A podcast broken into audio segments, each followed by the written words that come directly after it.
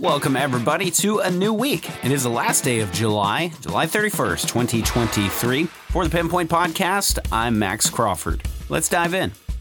And by dive in, I hope we're talking about a pool because it is going to be the hottest week of the year so far, anyway. Hopefully, some different things coming our way for the month of August, but uh, at least the first few days of August are looking to uh, challenge some record highs. Probably not quite getting there. Those are more on the order of about 106 plus, and I don't think we're going to get quite that warm, but we are again going to get pretty close. High temperatures this week range anywhere from 103 to 105 as we go all the way to Friday. And listen, if you're asking me anyway, it wouldn't be so bad if we would cool down a little bit in the overnight, but uh, plenty of Gulf moisture here at the surface and a little bit of breeze in the overnight ensures, unfortunately, that we will not. Temperatures only dip down to about 80 degrees or even a little bit warmer than that all the way through this week. If we're talking records, those are the ones that I would be concerned about. Those record high minimums that we talk about that we have busted quite a few of this summer.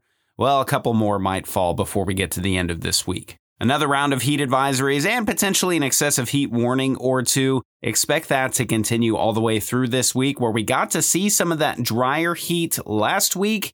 Heat index values 105 or even lower. Unfortunately, we're talking heat index values 108 or even higher through the peak heating of the afternoon all the way through this week. So, again, take care of yourself. Know that it is another round of next level heat.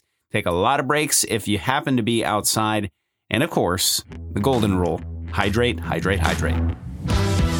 Exactly how hot has it been this July? That's a great question. We've been kind of throwing out some teasers to that over the past couple of weeks that it looks like this July could be in the top five, maybe even top three of contenders for the hottest month that we have seen on record.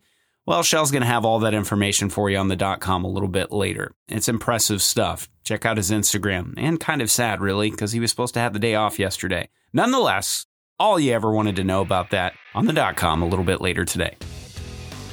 Okay, how many times can we say hot in one podcast? Yes, it is going to be hot this week, but really the question is is there any relief in sight? We've been kind of dangling this 20, even 30% rain chance in days 7 through 10 of the extended forecast. Well, guess what? Those are still there. By the time we roll into this weekend, a stray shower storm looks possible as high pressure moves off just a little bit to the north and to the east. That could open the door for a couple of storms to form each afternoon. Overall, the chance does not look great. It's not going to bust the drought that we have suddenly slipped back into, but it could be a chance for a little bit of relief. Climate Prediction Center issues that 6 to 10 and 8 to 14 day outlook. Outlined in that in the Brazos Valley and uh, far northern portions of the Brazos Valley is either a normal precip or slightly above average precip by the time we get to the 8 to 14 day, especially, which essentially, hopefully, means that we'll get that daily round of showers and storms back at about 20 to 30% coverage by the time we go into next week. It is something that we will keep fine tuning as we go throughout the next several days, but at the very least, something to look forward to. Meanwhile, in the tropics, we've got two areas to watch out there, one with a little bit better chance of forming the other, and that's kind of right in the smack dab middle of the Atlantic right now. Pretty high chance for development, though, says the National Hurricane Center, and we could have our next tropical depression within the next 24 hours, potentially the next tropical storm after that. Assuming we do, that one will be named Emily.